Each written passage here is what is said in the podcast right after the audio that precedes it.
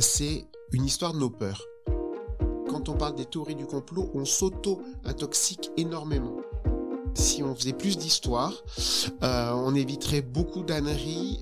Ceux qui soutiennent ces idées-là sont pas du tout euh, des farfelus, euh, des gens qui comprennent rien à rien, pas du tout. Le secret fait peur aux autorités, mais attire les nouveaux membres. Et c'est le point de départ d'un mécanisme de dénonciation qui marche toujours très bien aujourd'hui. Aujourd'hui, j'ai le plaisir de recevoir Pierre-Yves Beaurepaire. Merci beaucoup Pierre-Yves d'avoir accepté mon invitation. Je suis vraiment content qu'on puisse tourner cet épisode ensemble parce que je sais que tu travailles sur un sujet qui est à la fois intrigant et fascinant. Ce sujet, c'est celui des Illuminati. Tu as réalisé un travail de recherche conséquent afin d'être en mesure de remonter la naissance de cette société secrète et pour comprendre comment elle est aujourd'hui associée aux théories complotistes que l'on connaît. Alors dans cet épisode, on va aborder plein de thèmes passionnants. On va notamment parler des sociétés secrètes, on va parler des informations, on va parler de théorie du complot. Mais avant de commencer, je te présente rapidement. Donc, euh, toi, tu es professeur d'histoire moderne à l'Université Côte d'Azur. Alors l'histoire moderne, si je dis pas de bêtises, ça va de la fin du Moyen Âge jusqu'au début de la Renaissance. Tu es aussi membre de l'Institut universitaire de France et tu as publié de nombreux ouvrages, dont dernièrement Les Illuminati de la société secrète aux théories du complot, dont on va beaucoup parler aujourd'hui. Mais avant ça, je voulais te demander pourquoi toi tu as voulu devenir historien et comment t'en es arrivé à t'intéresser aux sociétés secrètes? Alors oui, c'est toujours une question qu'on pose euh, aux, enseignants en, histoire. Moi, je dis plus euh, facilement que je fais de l'histoire ou j'enseigne l'histoire que d'être historien, parce que c'est souvent euh, prétentieux de dire historien. Et si on regarde d'ailleurs tous ceux qui proposent des émissions télé ou radio, ils se disent souvent historiens quand ils ne sont pas historiens. Donc l'histoire apprend à être modeste parce qu'on sait la plupart du temps que on ne sait pas grand-chose, qu'il reste énormément à découvrir que c'est un chantier euh, en marche en, permanence. Moi, j'ai toujours aimé l'histoire euh, de depuis euh, l'école primaire où on découvrait à l'époque euh, les châteaux forts, euh, euh, le Moyen Âge, et puis au collège j'ai beaucoup aimé l'histoire. J'ai eu une super prof en, troisième. On a tous été marqués, qu'on soit enseignant ou pas, par des, enseignants, par des questions qu'on aimait tout particulièrement. Moi je me souviens encore, alors que ça remonte il y a quelques années maintenant, un, un, cours sur la Révolution russe. Alors c'est très loin de ce que je fais avec la nouvelle politique économique de Lénine, etc. Elle réussissait à, à rendre ça passionnant. Euh, et voilà, c'est un peu euh, né de ça. J'ai fait différentes choses avant. Puis un beau jour, je me suis dit non, euh, c'est de l'histoire euh, que je veux faire. Et l'histoire moderne, c'est venu un peu par hasard. Hein. C'est souvent les rencontres. Je dis souvent ça aux étudiants. il faut pas vous arrêter tout de suite à un projet trop défini, trop carcan. Il faut prendre le temps de voir les sujets qui plaisent. Moi, j'aimais beaucoup l'histoire antique. J'aimais beaucoup aussi l'histoire médiévale. Et puis, je suis allé voir un, un, professeur quand j'étais en année de, de maîtrise, l'équivalent du master 1 aujourd'hui. Et il m'avait proposé un sujet qui m'a pas du tout emballé. Et je me suis dit, bah, je vais euh, aller taper à la porte d'à côté en histoire moderne. On avait un, un, professeur, Michel Morino, qui est décédé aujourd'hui, mais qui faisait euh, l'histoire globale à, l'époque où pas grand monde en faisait, euh, qui nous faisait rêver en cours parce qu'on on parlait des Indes orientales en, partant euh, vers les trésors des Amériques, etc. Enfin, on voyageait à chaque cours et euh, je lui ai proposé un sujet euh, d'histoire sur le siècle des Lumières. Il a tout de suite dit oui. Et voilà, 30 ans après, je, fais toujours ça.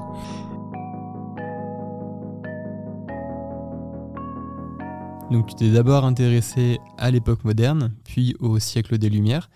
Et à partir de là, comment tu en es venu à t'intéresser spécifiquement aux sociétés secrètes? Oui, alors c'est venu indirectement, c'est-à-dire que euh, mes premiers travaux c'était sur la franc-maçonnerie au siècle des Lumières, qui est la forme de sociabilité euh, euh, par excellence. L'avantage, c'est qu'on les trouve partout, sans perspective complotiste bien sûr, aussi bien dans les plus petites villes de France, dans des bourgs. Enfin, vraiment, c'est un phénomène massif au XVIIIe siècle.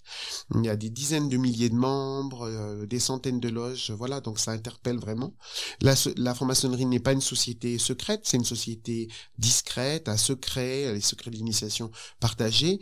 Mais comme ensuite, moi, ce qui m'intéressait, c'était de changer d'échelle, de passer à l'histoire de l'Europe ou dans une dimension mondiale, puisqu'il y a même des loges dans les espaces euh, coloniaux, soit en Amérique ou, euh, ou dans les Indes, euh, ben de proche en proche, je me suis rendu compte qu'il existait aussi des sociétés secrètes qui étaient véritablement des sociétés secrètes, qui parfois avaient des relations complexes, pas très éclaircies avec la franc-maçonnerie et que on disait beaucoup de bêtises là-dessus et que le rôle de l'historien le coup, hein, comme euh, disait le rôle social de l'officier, je pense qu'il y a aussi un rôle social de l'historien. C'est surtout aujourd'hui où les théories euh, du complot, euh, la vision conspirationniste du monde, euh, ça, l'existence c'est ancienne, mais aujourd'hui c'est très très prégnant. Ben on a un rôle à jouer euh, là-dedans, et si on hésite parfois sur le rôle de l'histoire, ben si on faisait plus d'histoire, euh, on éviterait beaucoup d'âneries et d'un point de vue social et politique en interne, et puis sur le plan des relations internationales, du rapport avec l'autre, etc. Donc je pensais que ouvrir le dossier euh, des sociétés secrètes au XVIIIe siècle qui sont à l'origine de ce qu'on connaît aujourd'hui en termes d'interprétation euh, complotiste ou conspirationniste, ben c'était compliqué, mais il fallait le faire.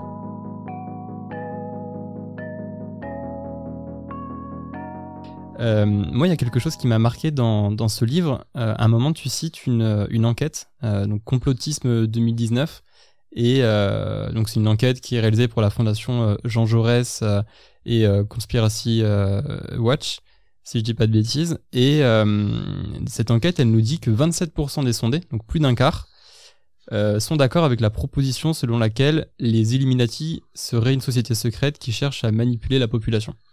Comment toi tu expliquerais la tendance qu'ont les gens à souscrire aux théories complotistes, donc à souscrire à la théorie complotiste des Illuminati, mais plus généralement à souscrire aux autres théories du complot qui existent euh, merci Guillaume. Oui, effectivement, je pense que c'est une question très intéressante. Moi aussi, j'ai été frappé par euh, par euh, ces résultats. J'ai eu l'occasion d'en discuter avec Rudy Reichstadt, qui s'occupe justement de cet observatoire du, du conspirationnisme, hein, qui est Conspiracy Watch. C'est effectivement une enquête vraiment faite dans les règles de l'art, etc., vraiment approfondie, qui est faite régulièrement aussi, et on voit comment ça augmente hein, cette cette croyance aux théories du complot.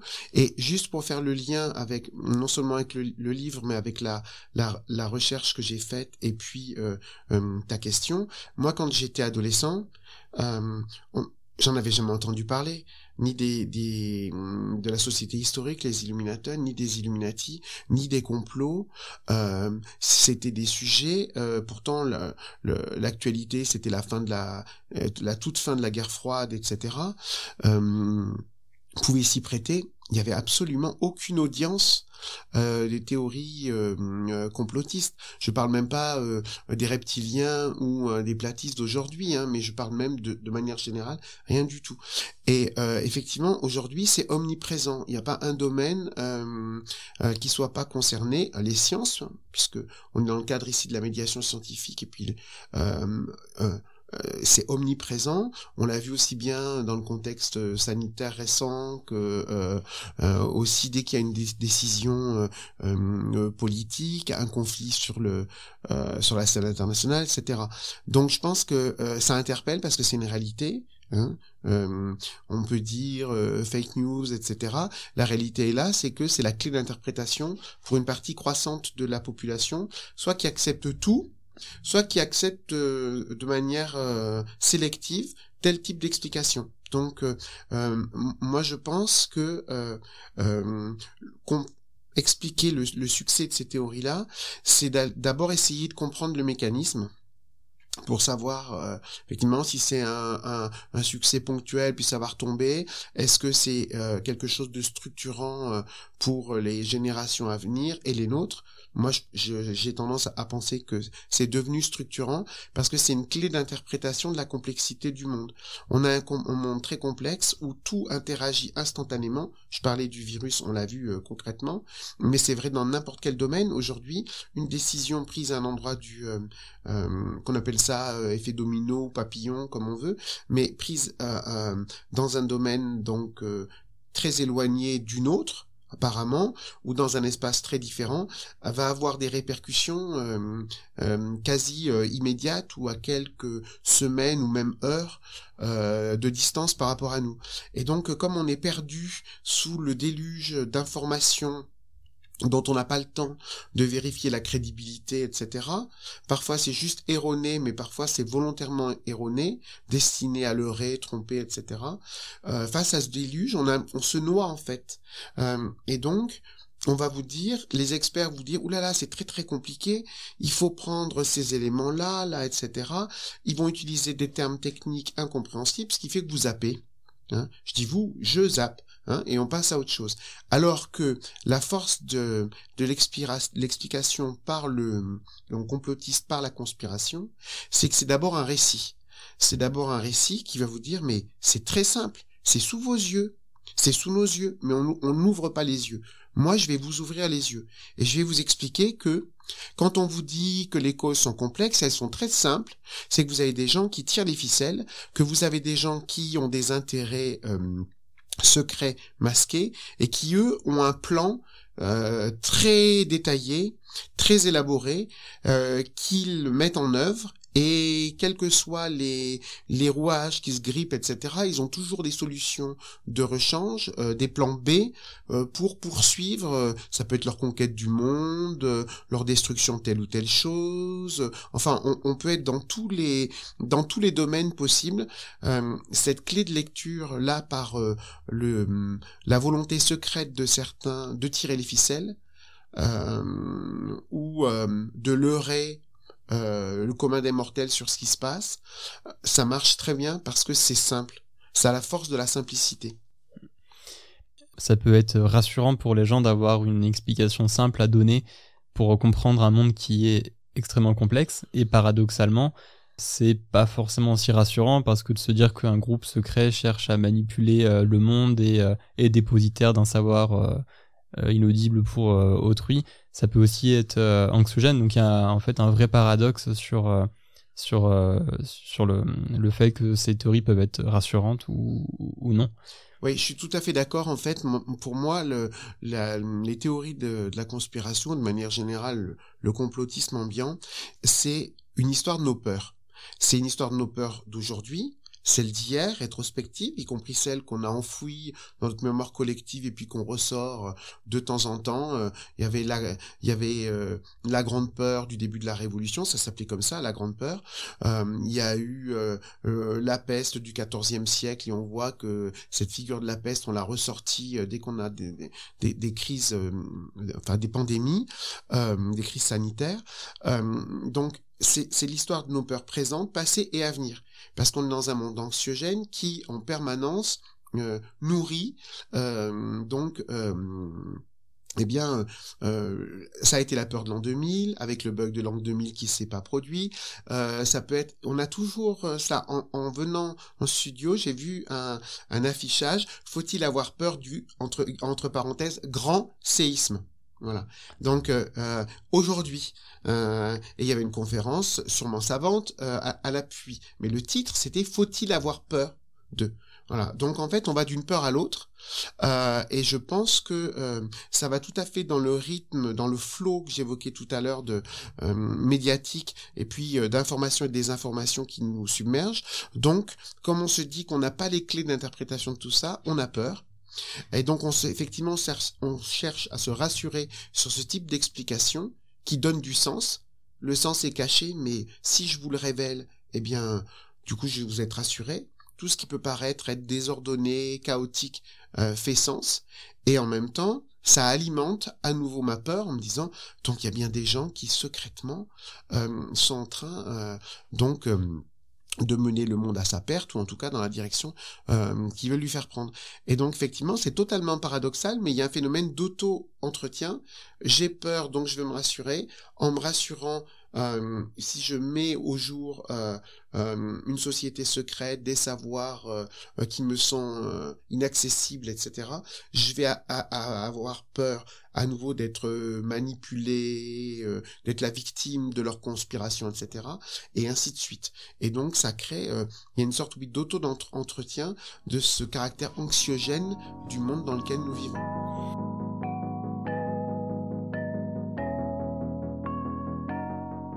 Oui, et d'autant plus aujourd'hui à l'ère d'Internet, où les informations circulent très vite, et euh, de fait, euh, où les fausses informations se répondent très vite aussi. Euh, il y a un mécanisme qui s'appelle la bulle de filtre, qui désigne le fait que les algorithmes soumettent aux internautes des recommandations de contenu en lien avec les pages consultées antérieurement, et donc susceptibles de les intéresser, ce qui a comme conséquence d'enfermer les gens dans leurs croyances, ou fausses croyances. Est-ce que pour autant, on peut dire que la tendance à adhérer à des théories complotistes est propre à notre époque, ou est-ce que ce phénomène existait déjà à l'époque moderne, par exemple? Alors moi je crois deux choses. D'abord, euh, effectivement, cette dimension de bulle de filtre, elle est vraiment, il faut l'avoir en tête quand on réfléchit aux théories du complot et à leur diffusion, parce que la théorie c'est une chose, mais ce qui importe c'est la diffusion, le relais, la transmission, la réactivation. Et je pense que euh, ça c'est un phénomène ancien non seulement euh, la théorie du complot, mais aussi cette dimension de bulle de filtre, c'est-à-dire que on a, c'est facile alors encore plus aujourd'hui avec les réseaux sociaux, pas simplement Internet, mais les réseaux sociaux en soi, de bloquer euh, ceux dont, euh, dont on n'aime pas les commentaires, de, rechercher avant tout ceux qui vont dans notre sens, etc. Et donc en fait, on a des sortes de petites communautés qui s'isolent les unes des autres, voire des gens qui sont eux-mêmes totalement isolés de leur environnement média. Et ça, c'est pas nouveau. C'est pas nouveau parce que dans les logiques, par exemple, de la fin du euh, siècle des Lumières, on a déjà ces fonctionnements euh, de type communautaire. Alors, soit sont des communautés idéologiques, soit sont des, sans parler d'idéologie, des communautés de pensée. Euh, et on a aussi des groupes sociaux à l'époque qui sont très hiérarchisés, très marqués. Et même si il y a des phénomènes transversaux d'échange, et puis il y, a, il y, a, un espace public qui se construit, c'est aussi souvent plus facile de se retrouver entre soi hein, euh, et euh, bah, d'écouter simplement ou euh, d'échanger avec ceux qui pensent la même chose que soi. Et donc ça, je pense que c'est quelque chose d'ancien et que ça s'est révélé vraiment structurant pour ce type de ce type de lecture. Et, ensuite, pour la deuxième partie de, de ta question, oui, c'est un phénomène ancien, c'est ça que moi qui m'a semblé absolument euh, saisissant, parce que le phénomène est ancien, il a euh, euh, deux siècles et demi, hein, pour moi ce, ce que j'étudie. Après, on peut trouver des phénomènes encore plus anciens, mais disons déjà proches de deux siècles et demi, donc c'est à la fois euh, très long, très court, euh, parce qu'en réalité, les mécanismes sont exactement les mêmes qu'aujourd'hui. La seule chose, c'est que ça va plus vite. C'est-à-dire qu'à l'époque, ça prend euh, quelques jours à l'échelle, par exemple, du royaume comme la France, quelques semaines à l'échelle de l'Europe ou de l'Atlantique, mais pas plus, hein, quelques semaines, alors qu'aujourd'hui, ça va être quelques heures. Hein, même si on prend en compte euh, phénomène de décalage horaire, etc., euh, de part et d'autre de l'Atlantique, ça peut être instantanément euh, ou en tout cas euh, quelques heures. Mais le mécanisme sont exactement les mêmes, un mélange de faits avérés, de faits probable mais pas sûr, de faits totalement erronés, d'interprétations qui mélangent tout ça et qui saturent en fait euh, l'espace euh, donc de communication, euh, de récits, puisque je parlais de narratif tout à l'heure, de récits qui sont soit totalement délirants, euh, des, de, de, récits qui sont un peu moins délirants, enfin toutes sortes de euh, non seulement d'informations et des informations, mais de, de lectures qui sont proposées, qui fait qu'en saturant au sens chimique du terme euh, l'espace en question, on sait plus où donner de la tête. On sait plus où donner de la tête, et puis finalement, ben, la, la, s'il y avait une version authentique, comme elle est mêlée, euh, euh, enfin elle est mélangée avec des dizaines d'autres, c'est comme chercher vraiment euh, voilà, dans ce fatras d'informations, la perle et on la trouvera jamais. Et donc il y a un phénomène de brouillage, euh, y compris de nos capacités à décrypter le vrai du faux.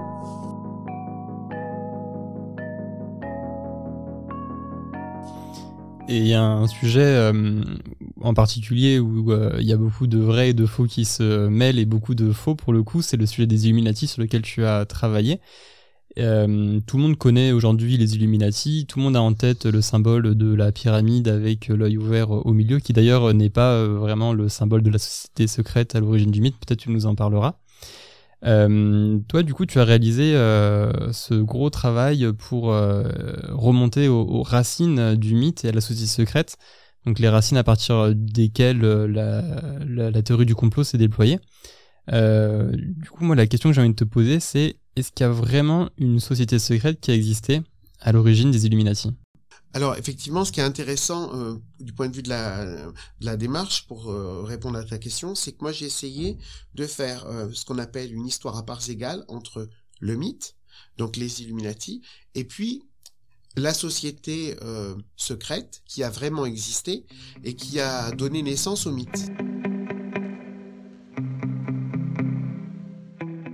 A vraiment inventé, forgé ça de toutes pièces parce que euh, cette société qui a existé euh, entre 1776 et 1785 et puis les dernières tombées, c'est les années qui suivent, donc 10 ans, euh, elle est totalement différente. Elle a un projet éducatif, caractéristique des Lumières radicales. Elle veut certes se débarrasser de l'emprise euh, de euh, catholiques sur l'éducation, mais c'est normal, on est en Bavière au XVIIIe siècle, les jésuites viennent d'être supprimés, donc euh, elle, fait sens dans son époque, mais elle a aucun rapport avec ce qu'on a pu imaginer derrière les à propos des Illuminati. Mais et c'est pour ça qu'on est très proche de ce que je disais tout à l'heure d'aujourd'hui avec euh, euh les médias, euh, les réseaux sociaux, etc.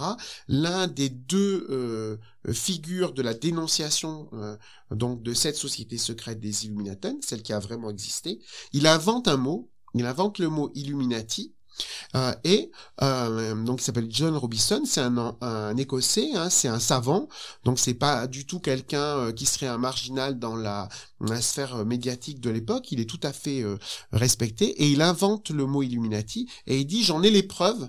Hein, son livre s'appelle Proofs of a Conspiracy, preuve d'une conspiration portée par les Illuminati. Et là, jackpot, Hein, au, propre comme figuré. Euh, euh, ces livres et ceux qui les imitent euh, font un tabac, sont de best-sellers, mais dans la sphère politique, on s'en empare immédiatement pour dire, voilà, il y a une menace, Hein. et bien évidemment, c'est très facile ensuite de taxer tous vos ennemis politiques ou tous les mouvements, euh, donc puisqu'on est en période révolutionnaire, euh, d'agitation, euh, de dire, voyez, eux, ce sont des Illuminati ou alors ils sont manipulés par les Illuminati. Vous n'avez pas besoin, malgré ce que vous dites, d'en apporter la preuve. Il suffit hein, de faire sonner la petite musique complotiste. Il en restera toujours quelque chose et vous devenez automatiquement suspect.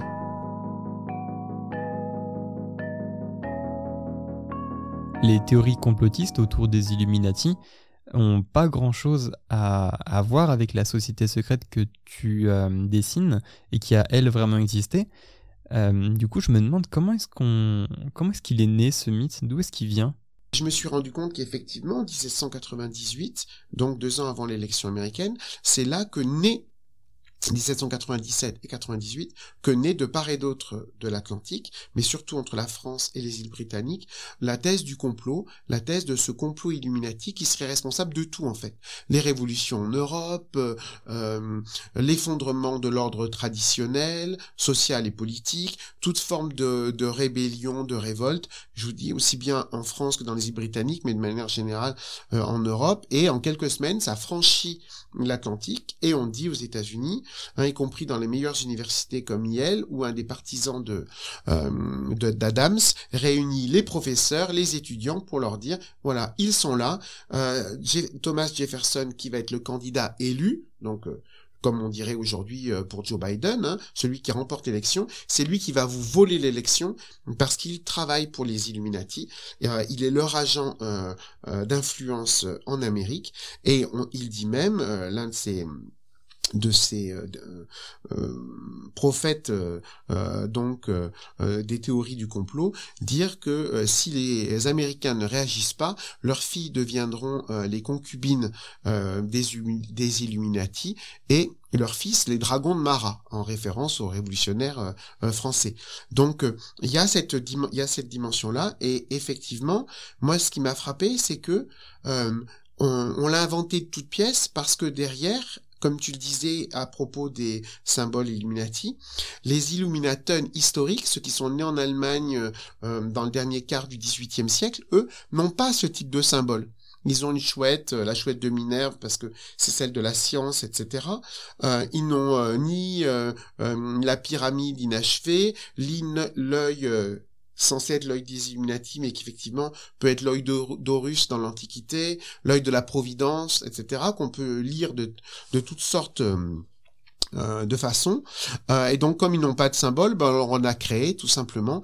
Et aujourd'hui, effectivement, dès qu'on voit la pyramide surmontée de l'œil qui voit tout, on se dit, voilà, le, ils sont bien là, c'est le complot des Illuminati. Oui, et quand on voit tous ces symboles, on a vraiment l'impression que dans le mythe, il y a l'idée que les Illuminati seraient euh, partout et seraient euh, très puissants. Est-ce que si on en revient à la société secrète qui, elle, a vraiment existé et a donné lieu euh, au mythe des Illuminati, est-ce que cette société secrète, c'est un projet qui, à son époque, a fonctionné? Est-ce que c'est un projet qui a eu du succès? Alors effectivement, au départ, c'est le projet d'un homme hein, qui s'appelle Johann Adam Weishaupt, qui est un, bavarois. Au départ, son projet, c'est un projet éducatif, c'est un projet euh, pédagogique. Euh, ça marche pas du tout. Au départ, il, il, sait même pas comment l'appeler. Hein pour montrer que c'était au départ euh, tout petit. Il a pensé à l'ordre des abeilles, école, alors c'était pas très sexy, école euh, euh, donc secrète de sagesse pour l'humanité, c'est un peu long. Hein, et puis un beau jour, on a décidé, à, par référence aux lumières, à l'illumination, mais pas à l'illumination mystique. Hein. Et il est rejoint par un, de ses lieutenants ensuite qui s'appelle Knigge, qui lui est franc-maçon.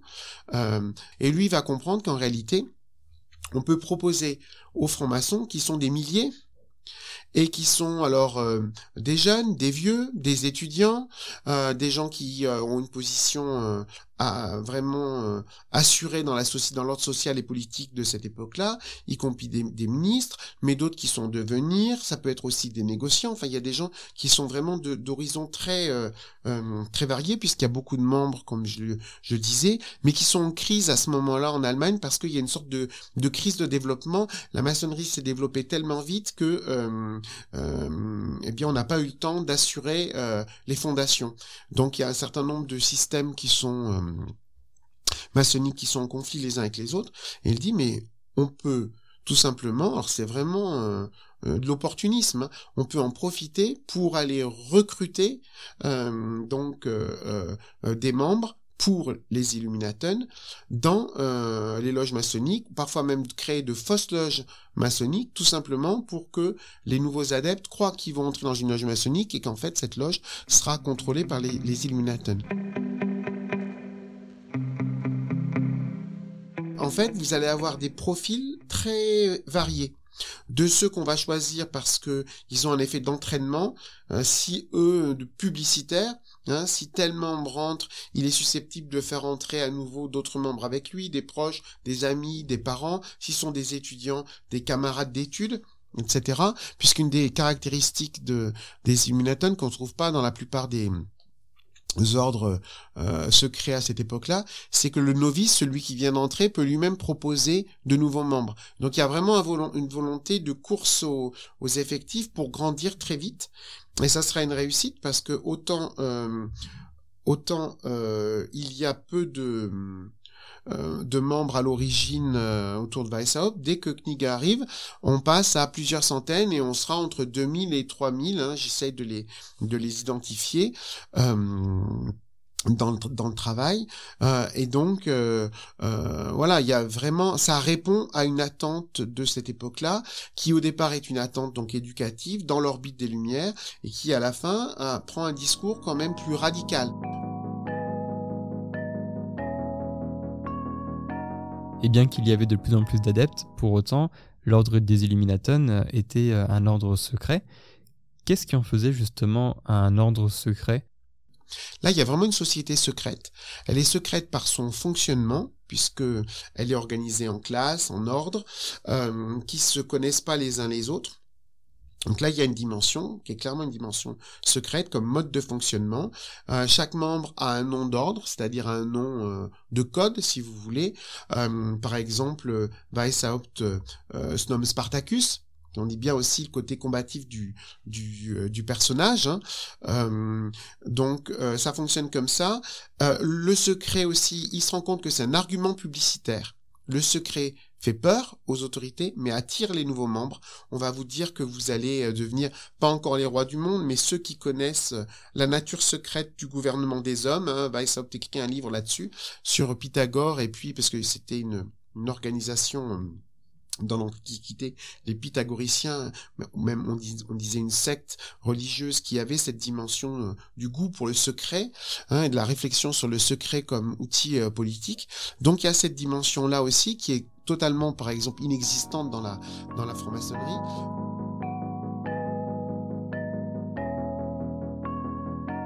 Et euh, justement, est-ce que tu peux nous raconter la manière dont les autorités publiques de l'époque ont euh, ont connu euh, les, euh, les ajustements ou les, les buts de, cette société secrète et, et comment, comment elle, a, elle a pris fin Effectivement, ça c'est une question intéressante parce que là aussi très moderne parce que ça fait appel à l'opinion. On prend le, tribunal de l'opinion, comme on dit déjà au XVIIIe siècle, à partie de part et d'autre pour autant comme un juge que comme un arbitre. Hein, pour décider euh, qui euh, euh, a les intentions pures ou au contraire a un, agenda secret, un agenda caché et des ambitions tout à fait détestables. Et ça, je pense que c'est une rupture avec ce qui se passait avant, parce que même pour les même pour les autorités politiques, auparavant, quand il y avait une affaire de ce genre-là, on l'étouffait. On, l'étouffait, alors que là, on décide de la dévoiler au public.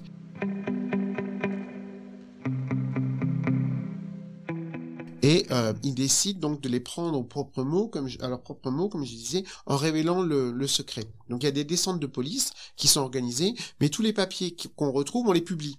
On les publie, on fait des sortes de procès publics des Illuminatons, on on publie les listes qui en fait partie, euh, avec leur nom d'ordre, etc.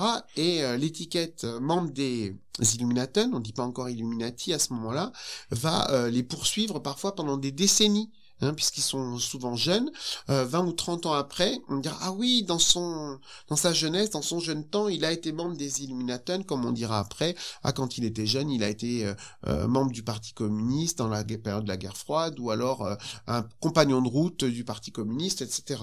Donc ça, c'est quelque chose de très très présent et ça marche.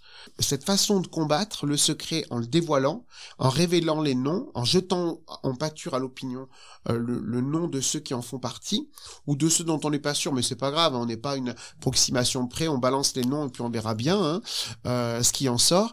Euh, ça, ça joue énormément, énormément, et c'est le point de départ d'un mécanisme de dénonciation qui marche toujours très bien aujourd'hui et que vous pouvez, comme le mécano tout à l'heure, vous pouvez lui ajouter des pièces, hein, le reconfigurer autrement. Quand vos ennemis, c'est plus les catholiques ou c'est les protestants, ça sera les juifs, euh, ça sera ceux qui auront des, idées politiques différentes des vôtres, etc. Donc on, a bâti une sorte de squelette hein, euh, ou euh, de matrice du, moi je dis matrice du complotisme contemporain. On n'a plus qu'ensuite à la reprogrammer au fur et à mesure. Et on le fait en disant voilà ils sont secrets, donc la façon de les combattre, c'est de révéler leurs secrets. D'accord, donc c'est donc en dévoilant ouvertement les activités des Illuminatons que l'ordre euh, secret n'a cessé justement d'être euh, d'être secret. Et donc les personnes qui avaient rejoint cet ordre secret euh, se sont vues ouvertement exposées aux autres. Et ces personnes justement, qui étaient-elles Ceux qui soutiennent ces idées-là sont pas du tout des farfelus, euh, des gens qui comprennent rien à rien ou qui ont un tout petit nombre de, euh, on peut pas dire illuminés puisqu'on parle des Illuminati, mais de gens dont on se dirait euh, tout va pas bien dans leur tête, pas du tout. Et je pense que là aussi une dimension essentielle, c'est de prendre au sérieux non seulement les théories, mais les gens les créent et les diffusent. Parce que si on, on en disant ah ben le platiste ou le le, reptilien euh, euh, il est vraiment idiot etc. Si vous voyez le côté euh, ironique de se dire si la personne en, question réfléchissait deux secondes, il le dirait pas. Ça, je pense que ça renforce encore plus les gens qui croient à ces thèses-là en disant, voyez, ils nous snobent, ils nous prennent pas au sérieux. Et bien c'est qu'en fait, soit ils ont soit ils sont liés au complot, euh, soit de toute façon, euh, on n'a plus rien à discuter avec eux, à écouter. Non, il faut dialoguer, il faut discuter. C'est pas simple parce que souvent quand on est arc-bouté dans ces thèses-là, on n'est pas prêt à les abandonner. Mais il faut essayer justement de déconstruire, de montrer. Euh, et ça, c'est tout un rôle pédagogique. Et là, on retrouve le, le rôle de l'enseignant à faire dès le collège jusque parmi nos concitoyens.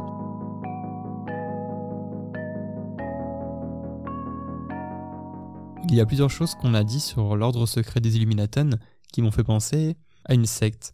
Alors je ne sais pas si la comparaison est pertinente ou non, mais par exemple dans le fait qu'ils prétendent détenir une vérité qui se voudrait universelle et cachée, ou dans le fait qu'il hum, y ait un système de parrainage au niveau des membres. Alors le terme parrainage est, sûrement pas très adapté, euh, mais voilà, il y a plusieurs choses qui me font penser à une secte.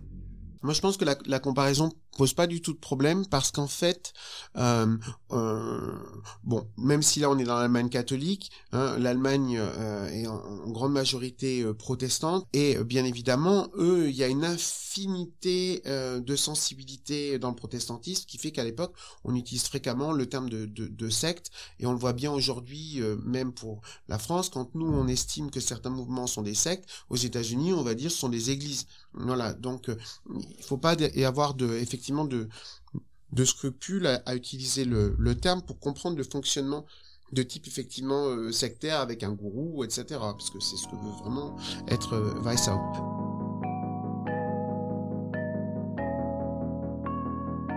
Et justement, dans les sectes, on retrouve souvent un fonctionnement similaire avec euh, des classes, des grades. Est-ce qu'il y avait aussi cette mécanique-là chez les Illuminatons? Est-ce que tu peux euh, nous parler de, ce qu'on apprenait aux élèves? Donc au départ, effectivement, c'est conçu, il appelle ça une pépinière. La première classe, c'est la pépinière. On va apprendre là aux novices hein, euh, donc en fait, on utilise le terme que les jésuites utilisent. C'est révélateur là aussi des, ambiguïtés. Hein. On, va le former euh, donc euh, en lui proposant un certain nombre de lectures. Alors pas du tout les ouvrages des Lumières radicales au départ parce qu'il faut pas effrayer les nouveaux membres, mais euh, comment donc se cultiver, lire, s'intéresser au, débat autour de la pédagogie, revisiter les, cultes à mystère antique. Et donc il y a une fascination pour l'Antiquité, mais justement pour la religion euh, antique, une religion donc euh, païenne, hein, mais avec des mystères euh, au sens des pas des mystères chrétiens là, mais des mystères qui donneraient accès à des clés de lecture, à des savoirs secrets dont on parlait tout à l'heure, le mystère de l'Eusis pour la cité d'Athènes, etc. Donc ça, c'est ce qu'on fait dans la première classe. Dans la deuxième classe, alors là, on voit le côté entrisme euh, et manipulateur, hein, euh, c'est Knigge qui est à l'origine, pas Weishaupt, euh, on va l'appeler franc-maçonnerie. Alors que c'est pas la franc-maçonnerie. C'est vraiment un faux-nez pour aspirer la substance de la franc-maçonnerie. Et la structure de la deuxième classe, elle reprend vraiment celle de la franc-maçonnerie avec les trois premiers grades, apprenti, puisque tu posais la question des grades, apprenti, compagnon, maître, et puis ensuite les grades écossais, c'est-à-dire les hauts grades, les grades supérieurs. Et donc euh, finalement, un franc-maçon euh, peut très bien euh, arriver dans une pseudo-loge maçonnique contrôlée par les Illuminaten en, pensant que il vient juste de rejoindre une loge maçonnique dynamique avec des hauts grades. On va lui dire tu seras, tu auras tel haut grade, etc., etc. Et donc pour lui, tout à fait la dimension chevaleresque euh, de la maçonnerie avec euh, beaucoup de son et lumière et de décors propres au XVIIIe siècle et il se rend absolument compte de rien. Et puis la troisième classe, beaucoup plus petite, mais euh, celle des dirigeants, hein, avec des grades là aussi qui ont interrogé quand même les autorités parce que ça peut être mage, régent, prince, prêtre, Alors on va se dire, euh, en fait, ils sont en train de créer une société de substitution à la tête de l'ordre euh, avec une direction secrète qu'on appelle l'aréopage. Là aussi, la référence encore à, l'Antiquité. Et cet, cet aréopage secret, et puis cette troisième classe, elle gouverne non seulement tout l'ordre, mais elle peut, elle, avoir accès aux méthodes Hein, euh, que propose euh, pour gouverner les hommes. Donc en fait une sorte d'école pour le coup secrète de gouvernement des hommes, de la société, etc.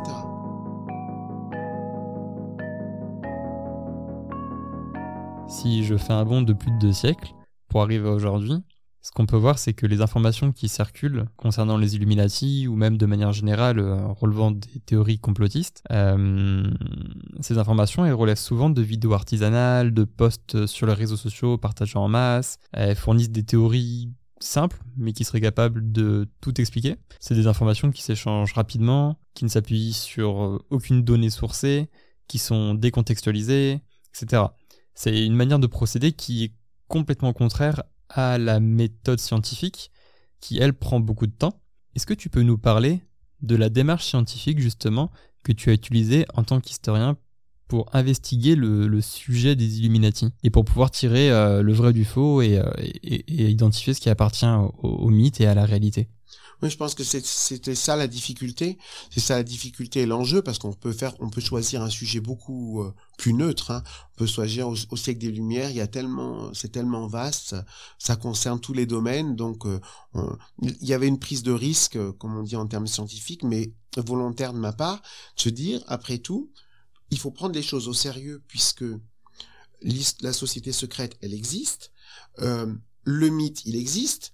Et puis ensuite, peu importe que ce qui est dedans soit vrai ou soit faux, à un moment donné, il n'y a plus de différence entre vrai et faux, puisque lorsque le mythe a une capacité d'expliquer tout, hein, ou de, ou de s'auto-entretenir et puis de se développer, ça veut dire qu'il est devenu, il existe. Voilà. Donc faut prendre comme tel. Donc moi j'ai pris aussi bien les archives de l'ordre historique, que je pouvais retrouver alors en Allemagne, aux États-Unis, parce qu'ils ont eu des correspondants un peu partout. Hein.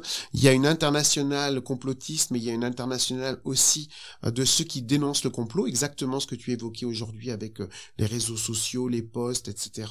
Euh, puis les podcasts, les communautés ouvertes ou fermées qui se gênent, qui se créent et s'organisent autour de, ça. Donc ils fonctionnent exactement de la même façon. Ils se, moi, ils correspondaient, alors même catholiques, protestants, etc. Ça joue plus là. Ils correspondaient à travers l'Europe et puis de part et d'autre de l'Atlantique en permanence. Donc ils produisent des documents.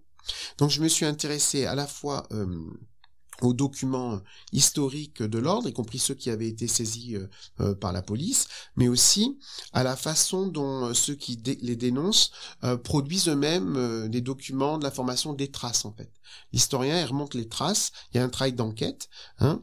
Parfois, je ne sais pas si certains documents, où j'ai des doutes sur la véracité de certains documents, la véracité euh, matérielle. Donc en fait, quand c'est des copies de copies, etc. Donc j'en ai produit un certain nombre, j'en ai transcrit un certain nombre, comme ça le lecteur il peut aussi se faire son opinion. Je lui donne les, clés qui me semblent importantes, mais euh, euh, parfois c'est important de dire aussi je ne sais pas. Je ne sais pas, je ne suis pas sûr, j'ai des doutes, voilà. Donc j'ai procédé comme ça, aussi bien pour les sources authentiques que aussi pour les productions de ceux qui soit étaient des adeptes de l'ordre, soit qui étaient et qui en faisaient l'apologie, soit au contraire de ceux qui en étaient détracteurs. Parce qu'en en fait, ce sont des matériaux. Alors, ils n'ont pas le même statut, mais ce sont des matériaux sur lesquels on peut travailler.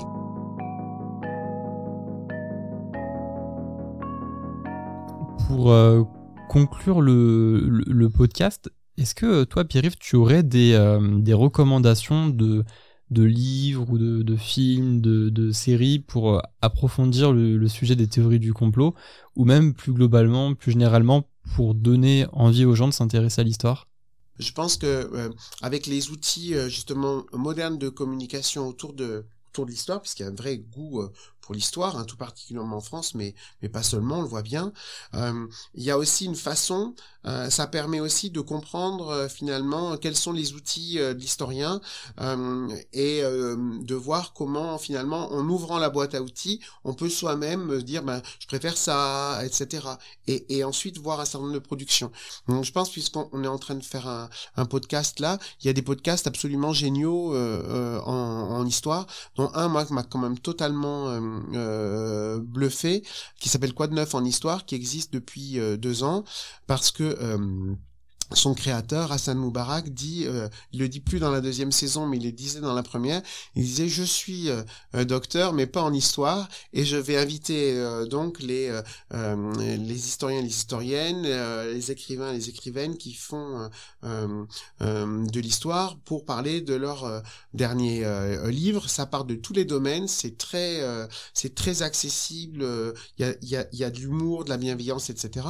Et il est quand même docteur en cardiologie alors je me dis, moi si je me lançais dans la cardiologie, je suis pas sûr j'aurais beaucoup de succès. Donc je suis assez bluffé parce que ça prouve que on a des outils euh, qui permettent aussi de faire sortir l'histoire euh, universitaire et académique, puisque ce sont des, vraiment des ouvrages euh, savants originaux qui sont présentés, qui viennent de sortir euh, en direction du public, et ça, ça marche très bien. Et de la même façon, euh, le cours de, de l'histoire de Xavier Mauduit, qui bat tous les records d'audience sur France Culture, c'est très accessible, comme ce que fait aussi Mauduit à la télé, etc. Et ça prouve que voilà, le cours de l'histoire, c'est pas simplement un cours d'histoire, hein, ça peut être autre chose. C'est ce qu'on vit aujourd'hui, c'est l'histoire de demain et c'est l'histoire en train de s'écrire tous. Donc on est tous objets et sujets d'histoire. Et, euh, et l'histoire, c'est pas simplement euh, des dates qu'on apprend par cœur, etc. C'est du vivant. Donc ça, je pense que c'est des supports euh, qui s'y prêtent bien. C'est pour ça que moi aussi, je trouve que tout ce qui est roman historique, émission sur l'histoire, je sais que tous mes confrères universitaires partagent pas ce point de vue, mais moi je pense que c'est une bonne chose parce que ensuite il faut pas euh, simplement euh, euh, il faut pas tromper les gens. C'est-à-dire qu'il faut dire quand c'est de la vulgarisation c'est de la vulgarisation mais vulgarisation ça peut être au très bon sens du terme. Quand c'est un, discours savant pour une conférence savante c'est autre chose mais ça veut pas dire pour autant que ça doit rester incompréhensible. Voilà. Moi je pense que la matière et le sujet est assez large pour euh, intéresser tout le monde, s'adresser à tous les publics. Et aussi, euh, si euh, parfois certains journalistes ou certains auteurs qui ont y compris leur, leurs idées politiques bien arrêtées ou leurs agendas politiques bien bien tracés sont plus audibles que nous, c'est aussi parce que pendant longtemps on les a on a abandonné aussi le terrain de la transmission, de la médiation scientifique que tu évoquais tout à l'heure, et donc c'est à nous de nous remettre en cause et de le faire. Et je trouve que euh, un, historien qui est un grand savant comme Patrick Boucheron, qui est professeur au, Collège de France, l'a très bien compris, parce que quand il a publié, euh, donc il a édité euh, l'histoire mondiale de la France, à laquelle moi j'ai participé, euh, ça a été un très grand succès de librairie parce que ça s'adressait vraiment à tout le monde. Hein, et quand il fait ses émissions donc aussi bien sur euh, faire l'histoire que quand l'histoire fait date. il, ne reste pas dans son domaine de spécialité, il s'ouvre aux autres et il a une façon aussi de raconter l'histoire ou d'inviter un certain nombre de d'intervenants à raconter l'histoire à partir d'objets, de dates, mais de manière à incarner.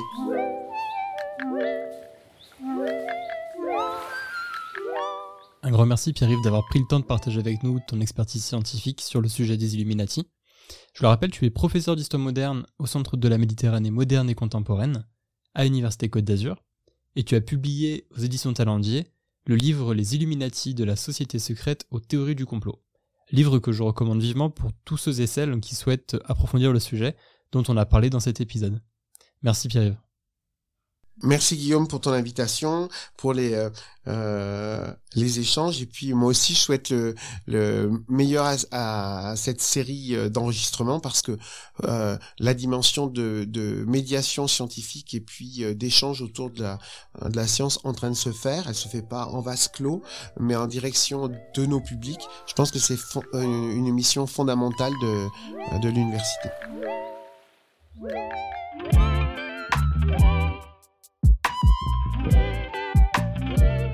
Intervalle, c'est fini pour aujourd'hui. Merci d'être resté jusqu'au bout. On se retrouve très bientôt pour un nouvel épisode où un chercheur ou une chercheuse d'Université Côte d'Azur viendra partager avec nous son expertise scientifique sur son sujet de recherche. Intervalle est un podcast propulsé par le service Sciences et Sociétés d'Université Côte d'Azur.